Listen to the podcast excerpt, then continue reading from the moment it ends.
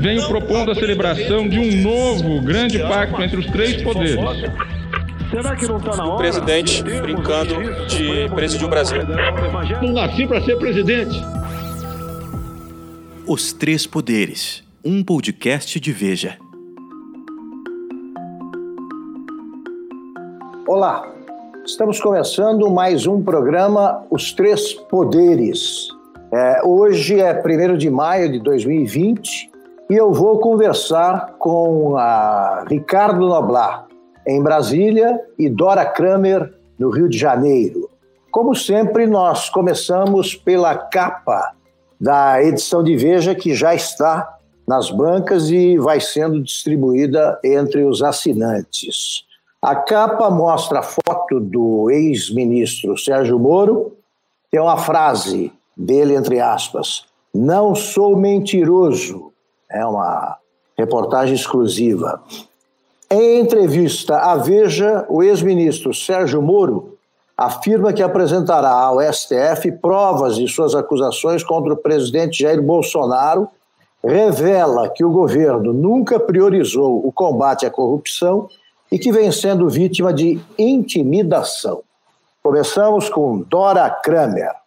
Olha, o Augusto, Noblar, todo mundo que está ouvindo e vendo a gente, é o seguinte: eu achei essa entrevista, nessa entrevista me chamaram a atenção dois pontos. Bom, o primeiro é essa questão da prova, que era algo já esperado, ninguém imagina que uma pessoa com a experiência, a figura do Sérgio Moro, fosse fazer acusações sem ter o respaldo né, em provas. Então, acho que é, essa é uma questão importante que ele reafirma e me chamou a atenção um tom, em várias ocasiões, ele foi bastante ameno, ele procurou não é, transmitir nenhum tipo de divergência pessoal ou desconforto pessoal com o presidente Jair Bolsonaro. Ele fala que o admira muito, que tem, que gosta muito a, a, dele, ou seja, ele fala em admiração, afeto e respeito.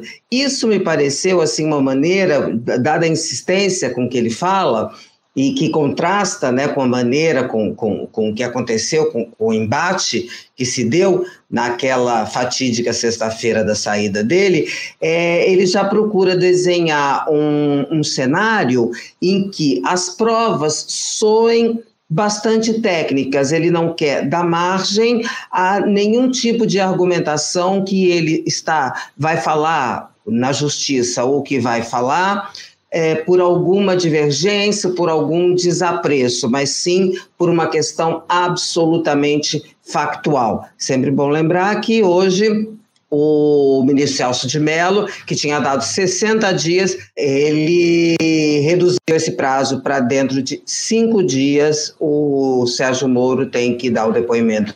Tem dois pontos na entrevista do Sérgio Moro que me chamaram a atenção. Um é quando ele diz que o presidente da República, o Jair Bolsonaro, é, não tinha ou não tem, ou perdeu o seu interesse pelo combate à, à corrupção. Ele diz que nos últimos meses, principalmente, ele começou a perceber que o presidente não tinha tanto compromisso com o combate à corrupção, como tinha dito a ele, Sérgio Moro, que teria quando o convidou para ser ministro da Justiça. Há um outro ponto também nessa entrevista que, que me chamou a atenção. É quando diz o Sérgio Moro que esse processo, esse inquérito aberto a pedido da Procuradoria-Geral da República para apurar tudo o que ele havia dito, de alguma maneira era um inquérito intimidatório sugerindo ele que seria um inquérito para intimidá-lo e não ao presidente.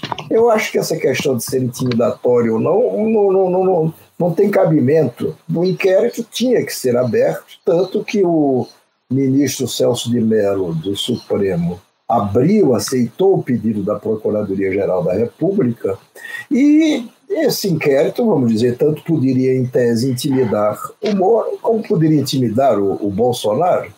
Esse caso tinha que ser apurado. O Moro não poderia ter dito o que disse sem que venha a ser chamado a apresentar provas. O outro ponto é a questão da corrupção.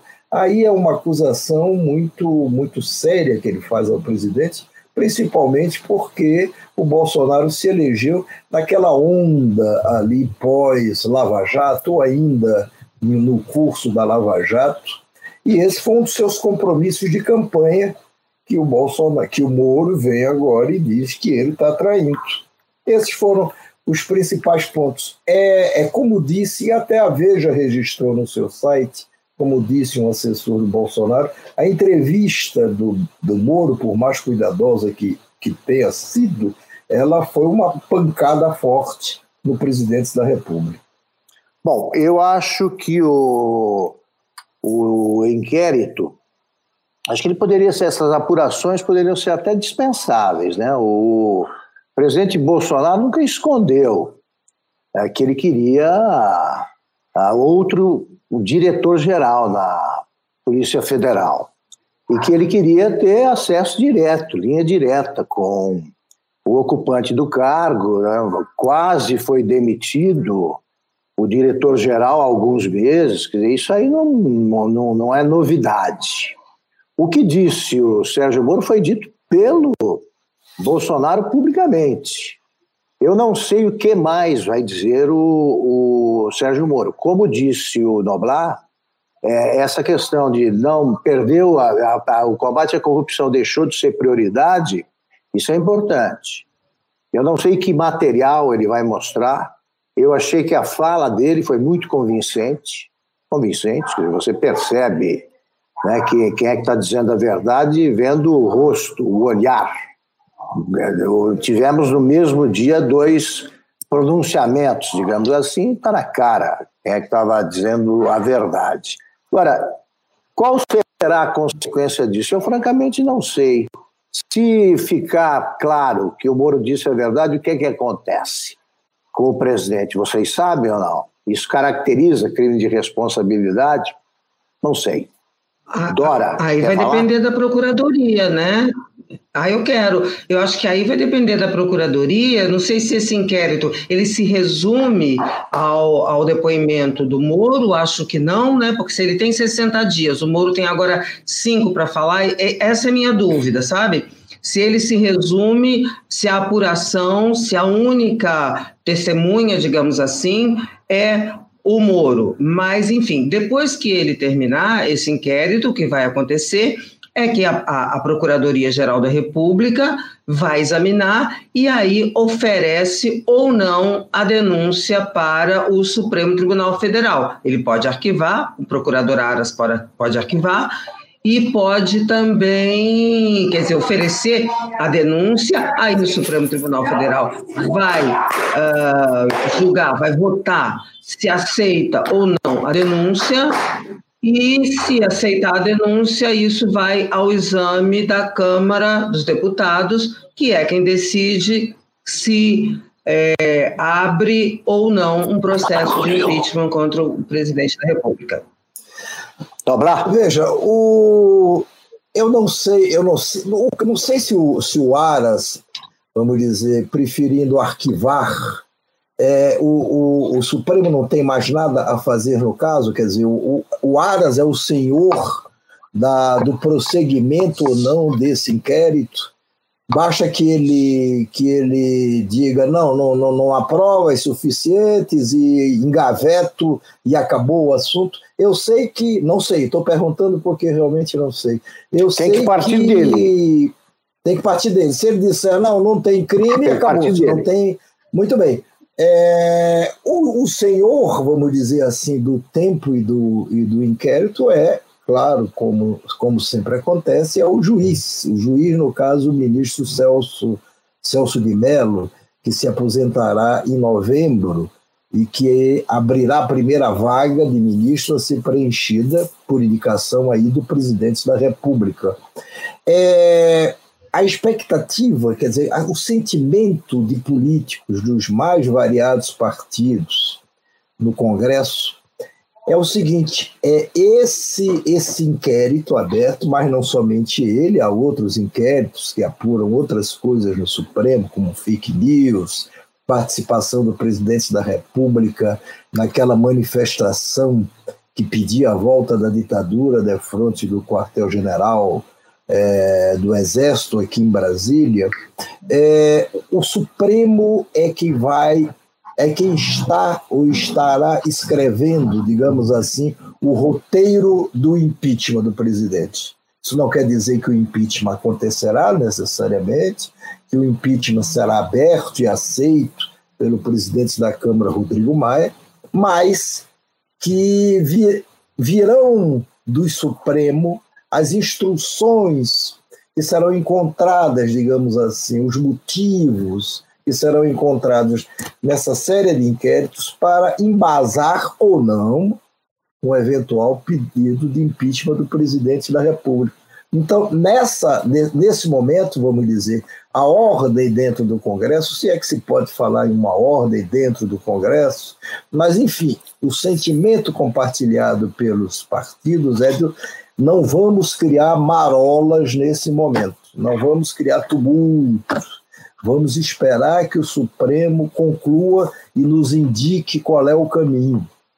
Se depender do ministro Celso de Mello, que há muito tempo tem sido o ministro mais contundente, mais incisivo nas, na, nas explicações e nos argumentos que usa para atingir ou alcançar o presidente da República, o Bolsonaro não terá um bom tempo pela frente.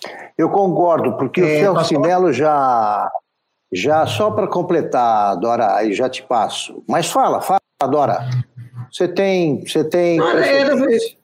Tá certo. Olha só, é isso, é porque o Congresso, agora por isso que o, o, Rodrigo Maia foi tão cauteloso naquela manifestação dele, logo quando, naquela sexta-feira, todo mundo falou e só se falava em impeachment, o Rodrigo Maia só se pronunciou na segunda-feira e de maneira bastante cautelosa. E assim ele tem feito de lá para cá. Por quê? Porque esse não é o momento do Congresso.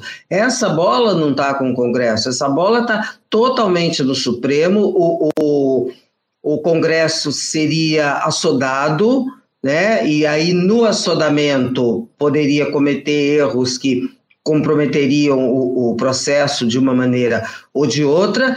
Então, esse momento realmente é, é do Congresso ficar ali cuidando das, das questões, das votações relativas à crise sanitária e na questão de, de presidência da República, ele não, não, não, uh, não vai fazer nada, fica como se diz, jogando parado, até porque não precisa fazer nada, porque cada dia o Supremo faz alguma coisa, cada dia, claro que também o, o, o, presidente dá margem a isso, mas a cada dia aparece um novo ato no âmbito judicial que complica a situação do presidente, que pode acabar formando um quadro aí muito complicado e que permita a Câmara abrir esse processo de impeachment. Só para concluir, uma diferença né, bastante nítida, o processo do, do Fernando Collor, ele foi todo conduzido a partir do Congresso, né, porque era uma CPI.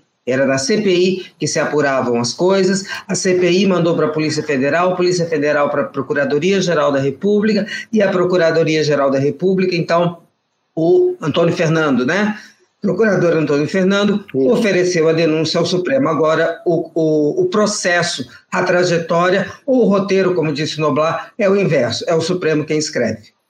Bom, o Supremo, o ministro Celso Mello já deixou claro o caminho que vai seguir. Né? Ele praticamente ignorou na sua primeira manifestação ah, ah, o que disse o, o, o procurador-geral Aras no seu pedido. Ele queria que o Moro, ele quer que o Moro seja investigado, é, admite a possibilidade de o Moro ser enquadrado por denunciação caluniosa. Se não provar o que diz, então ele, ele, ele pode ser enquadrado por denunciação ah, caluniosa, na opinião do Aras.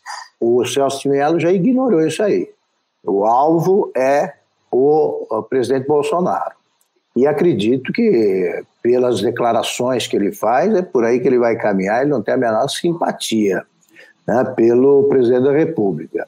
Agora, quanto ao impeachment, eu não vejo a menor condição de isso acontecer agora. Por, primeiro, porque você vai acrescentar uma, uma, uma pendência política, um, uma confusão política de bom tamanho, a, a vida de um país que já enfrenta a, pandemia de coronavírus e uma crise econômica também de bom tamanho. Eu acho uh, que o Rodrigo Maia já fez os sinais aí é, nessa direção. Ele não vai aceitar nenhum pedido, pelo menos por enquanto. São 31 já pedidos de abertura do processo de impeachment, não é pouca coisa, é só pegar um e fazer andar. E acho, sobretudo, que não vai aceitar porque faltam ah, condições políticas para isso. Hoje a Folha publicou como é que estava a popularidade do Collor e da Dilma é, quando se começou a falar em impeachment, e é uma coisa brutal. Né? O Collor estava com assim, 90% da, dos brasileiros queriam que fosse decretado impeachment. A Dilma também tinha pouquíssima popularidade e na mesma pesquisa se constata que opi as opiniões sobre o, o, o impeachment do Bolsonaro estão divididas ao meio. Se você não tem o povo na rua exigindo a, o afastamento do presidente, o impeachment não acontece. Isso é histórico. Os brasileiros esquecem que o Collor não foi o primeiro presidente é, afastado pelo impeachment. Antes dele, é, o Congresso uh, votou o impeachment, o pedido de impeachment contra o presidente Getúlio Vargas, no governo constitucional dele, é, nos anos 50, e é, foi negado o pedido. Já com o Carlos Luz e o Café Filho, que ocuparam a presidência interinamente, o Café Filho foi eleito vice do Getúlio. Pois se afastou, porque alegou uma doença qualquer, ficou fora. O Carlos Luz, isso em 55. Carlos Luz, que era presidente da Câmara, assumiu, eles fizeram impeachment fulminante. Em dois, três dias já aprovaram o afastamento e tiraram os dois. Ali foi a indiferença popular que facilitou as coisas. Nos outros casos, você tem que ter o povo na rua. Sem manifestação popular, o Congresso não age, não, na minha opinião. À vontade, palavra com vocês. A, a, a esperança, eu creio, do Bolsonaro é, é ele conservar essa base, essa base que ele, que ele mantém até hoje, que as pesquisas atestam, essa base de apoio de pelo menos 30%, 31% é, dos brasileiros que votaram nele. É engraçado que se comenta com a maior naturalidade, todos nós comentamos que não, ele segurou os 30%, não sei o quê. A gente, eu acho que às vezes a gente esquece que Bolsonaro teve 50 e tantos por cento dos votos para se eleger. E agora tem 30. É, ele perdeu, portanto, vamos dizer, mais de 20% dos eleitores que ele tinha ele agora se sustenta, se agarra, tenta se manter com o apoio desses 30%. Eu não estou querendo dizer com isso que um apoio de 30% não seja expressivo, é expressivo, mas ainda diante de tudo o que aconteceu desde que o Bolsonaro assumiu. É, mas são 30%, e você não tem necessariamente a garantia de que continuarão a ser 30% daqui por diante, Todo processo tem a sua história, mas todos os processos de impeachment eles guardam realmente é, é, correlações, eles têm correlações, eles têm pontos em comum. Um dos pontos que o Augusto há pouco destacou e com razão é o fato de precisa povo na rua. Muito bem, precisa povo na rua. O povo não pode ir para a rua agora, nem que desejasse quanto mais sem desejar. É. E apesar do esforço do presidente da República de, de levar o povo à rua. Então, é, haverá tempo, haverá tempo para, se for o caso, se depor o presidente da República. Esse tempo vai transcorrer naturalmente até o final do ano E aí isso vai ficar para ser decidido no início do próximo ano. Dora, quer, quer comentar alguma coisa ainda sobre esse quero, assunto? Quero sim. Quero sim. É exatamente esse ponto do tempo levantado pelo Noblar, que quando você diz não há a menor condição agora, o Augusto, estou agora. inteiramente de acordo, não há a menor condição, até porque nem o Congresso pode se reunir. Né? Então já começa daí. Mas esse processo, essa história não é para agora. E a velocidade com que as coisas vão acontecendo, eu acho que o que, o que, que vai definir? Mais uma vez, vou trazer a questão do Supremo. É uma questão jurídica. Se aparecerem provas ou evidências ou, ou, coisas assim muito firmes, não há o que segure o processo e não há centrão que dê sustentação a, ao presidente e muito menos uma tropa do qual a esquerda faz parte de adversários do Sérgio Moro, que também tem muita gente no Congresso que não quer deixar essa bola quicando para o Moro chutar, tipo, como se fosse ele o algoz do presidente. Então, isso vai ser definido pelo que sair dessas variadas investigações, sendo a mais importante mais contundente, essa que relata a possível ocorrência de vários, vários crimes, dentre os quais os crimes de responsabilidade a gente vê que. É, eu, eu, vou de novo citar o Collor, sabe por quê? Porque ele tentou, ali nos últimos momentos, fazer um gabinete de uh, notáveis e aí montar um ministério disso e daquilo. E Uh, inclusive correr atrás de uma base que ele não tinha, uma base parlamentar, e ele não conseguiu nada, porque as coisas eram tão contundentes, aquelas denúncias que começaram com o irmão dele, Pedro Collor, eram tão contundentes, que não havia argumento possível para que houvesse uma, uma quantidade suficiente de parlamentares para barrar aquele processo. Então, eu acho que a questão do tempo aqui é fundamental. Não sei se esse timing de o final do ano que disse o Noblar é um timing que vai se concretizar, mas que, que realmente não é agora, não é, mas o fato de não ser agora não quer dizer que não vai ser. O que está acontecendo vai determinar a, a, postura dos que se afastaram do Bolsonaro, como lembrou o Noblar, que teve 50 e tantos por cento dos, dos votos e agora digamos que ele tenha 30, então perdeu. Mas os que se afastaram não se vincularam necessariamente, não passaram necessariamente para a oposição. Tá? Estão olhando. Vai depender da, dessas investigações a, a, a, atitude que esse pessoal vai tomar. Né? Se for descoberto muita coisa, se ficar evidente né, que a, situação do presidente é é, digamos, insustentável do ponto de vista jurídico, aí sim é, pode acontecer, o quadro pode mudar, porque o impeachment é um instrumento jurídico político, né? Você tem que ter os dois fatores aí tem que, se, tem que ser combinados para que se chegue a um desfecho desses. O que eu não consigo entender é como o presidente da República, que vê, que percebe, como todo mundo percebe, que o roteiro do seu eventual impeachment está sendo escrito dentro do Supremo Tribunal Federal, como é que o presidente da República parte para cima do Supremo Tribunal Federal, como partiu ontem, ou foi anteontem, a essa altura eu, eu já não sei mais que dia estou. Foi ontem. Mas quando ele partiu, foi ontem, quando ele partiu ontem para cima do ministro Alexandre de Moraes, que foi o autor da decisão de suspender a posse como diretor da Polícia Federal do delegado é, Alexandre Ramage. Ramage.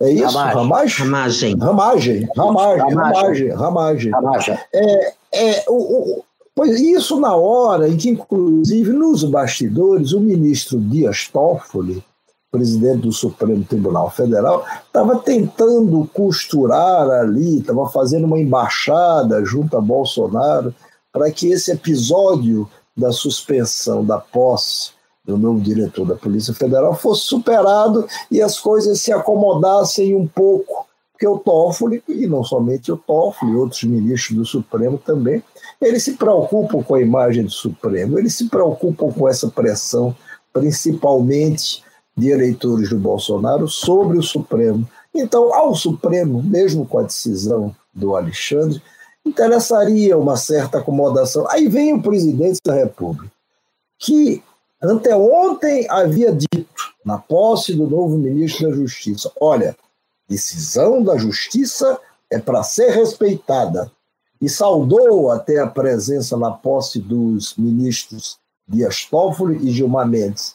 Aí vem o presidente no dia seguinte, acorda de mau humor, passa ali no cercadinho do Palácio do Alvorada, onde os seus devotos e os jornalistas, por obrigação, têm que estar, e aí diz aquele monte de coisas que disse, ofendendo a imagem do Alexandre de Moraes. O que é que conseguiu o presidente com isso? Ele conseguiu que todo o Supremo Tribunal Federal se juntasse em defesa do Alexandre. Aí é a corporação, como tal, atuando. E, aumentou com isso o buraco, o abismo, não sei se exagero na expressão, que separa, que está separando cada vez mais o Poder Judiciário do Poder Executivo. Aí já, já entramos no segundo tema da nossa conversa, eu só queria observar o seguinte. Eu disse com todas as letras que era um absurdo uh, um presidente se desfazer de um ministro como Sérgio Moro. Eu disse que é criminoso qualquer presidente interferir no andamento de processos ou requisitar processos, é, ou requisitar informações da Polícia Federal. É, eu disse que não se devia, que eu, como presidente, né, não nomearia uh, um, alguém da, que, que fosse muito íntimo, para não dar a impressão de que eu estou seguindo com esse projeto de ter linha direta com a Polícia Federal. Eu disse na nossa conversa anterior que a Polícia lembrei que a Polícia Federal é um órgão é um órgão de Estado, né, não de, de governo, mas eu vou discordar do Noblar no seguinte: o Alexandre Moraes, eu não gosto de decisões monocráticas, por princípio. Eu acho que se você tem 11 ministros, tem que decidir os 11. Aquelas decisões, mesmo com, pelas turmas, me incomodam um pouco, mas isso é detalhe. A argumentação do, do, do Alexandre de Moraes não pode ser simplificada, dizer, não, é, ele alegou a amizade para impedir a posse do Alexandre Ramagem. Não foi só isso, mas foi sobre tudo isso. Ficou claro que o que, o que moveu o ministro Alexandre foi isso aí. E aí eu acho que você entra numa zona de sombra perigosa perigosa, porque então, é, se você não pode nomear alguém, peraí, pela, pela Constituição, o presidente tem o direito de indicar um nome para a Polícia Federal. Você não pode punir crimes futuros, você tem de esperar. Então, que alguma coisa aconteça para você reagir. O Supremo, por exemplo. Você impedir a posse, que você supõe que isso vai acontecer, Aí, companheiro, não há como não comparar com a, com a, a indicação do Toffoli, que deveria, se houvesse algum ministro pensando como Alexandre de Moraes, deveria dizer que não, não pode assumir porque ele vai, ele veio para segurar o mensalão. É isso, por isso que ele foi indicado. E ele é muito amigo do Lula e muito amigo do Zé Dirceu. E isso não aconteceu. Então, eu acho o seguinte: se é prerrogativa do presidente indicar o um nome, e fiz todas as ressalvas antes, ele pode indicar, como ele indica ministros do Supremo, é outro poder. Né? Ele pode indicar o nome que quiser. O Congresso lá faz aquele chá de senhora, às vezes se chamar de sabatina, né? mas que não, não, não, não representa nada e vale essa indicação. Então, e mais, é, eu acho que o presidente tem razão quando ele diz: então o cara também está desqualificado para a BIM. Também não pode. Deixa eu fazer essa provocação ao Augusto. Eu acho que estamos num, num momento, eu não digo histórico, mas pelo menos um momento que merece registro, e eu faço aqui, é de que, pela primeira vez, eu vejo, de alguma maneira, o Augusto, nosso colega, e meu ex-chefe na Veja, é, compartilhar da mesma opinião do ex-presidente Luiz Inácio Lula da Silva, que ontem, num debate, ele, ele criticou o, o ministro Alexandre de Moraes por ter, é, por ter decidido dessa maneira. Ele acha, o Lula acha que isso era uma decisão que caberia só ao presidente da República. Diga-se Diga-se que essa opinião de Lula leva em conta o que aconteceu com ele quando a Dilma resolveu empregá-lo como ministro do seu governo, numa tentativa de salvar o Lula do constrangimento de eventualmente ser preso pelo juiz Sérgio Moro. E ali, naquele momento, foi o ministro Gilmar Mendes que usou mais ou menos os mesmos argumentos que usa agora o Alexandre de Moraes para suspender a posse do diretor da Polícia Federal. É, mutatis mutandis foi mais ou menos também é, a mesma situação é, que levou a ministra Carmen Lúcia, quando presidente do Supremo Tribunal Federal, a impedir a posse como ministra do Trabalho da deputada Cristiane Brasil, filha do ex-deputado Roberto Jefferson, do PTB. Eu não sou jurista, eu não posso dizer se está certo, se está errado, nem tenho conhecimentos a respeito disso. Mas é a terceira vez que ou o Supremo vai além dos seus chinelos, ou não, ou se coloca como, vamos dizer, o guardião ali da Constituição, que acha que é, e é de fato, o, quem dar a última palavra nesses casos. Mas aí foi só uma provocação ao Augusto. Ah, mas eu respondo com prazer em duas linhas. O Lula deve ter tido um, um surto de lucidez, se ele concordou comigo. Porque eu acho o seguinte, Noblar, aqui, no caso da Cristiane Brasil e do Lula, você estava lidando com casos de polícia. Eles não poderiam assumir nada no governo. O que eu estranho é a permanência do, do Ramagem na ABIN. Então, você tem que ser coerente. O cara está desqualificado para a Polícia Federal, ele não pode ter qualificação para dirigir um serviço que lida com inteligência. Mas, enfim, Dora Kramer. Quero falar, por favor. Aí duas coisas claro. que eu acho que tem uma mistura de alhos com bugalhos fenomenal, né? Primeira coisa, o Alexandre de Moraes teve o cuidado, porque é, é experiente, é um jurista, afinal de contas, não é uma criança, de não fazer qualquer referência à proximidade pessoal do presidente com Ramagem para vetar essa essa posse. Ele recorreu ao artigo 37 da Constituição que fala em probidade, imoralidade e impessoalidade baseado um no que disse o Sérgio Moro, dois no que disse horas depois o presidente Bolsonaro ao confirmar naquele pronunciamento dele, que faltou ali um advogado que dissesse para ele que ele podia ficar calado e não produzir provas contra si, ele disse sim, que pedia e queria relatórios diários. Outra mistura que eu acho que se faz nessa argumentação da ABIN é que não se pode comparar a ABIN, que é um órgão de assessoramento da Presidência da República,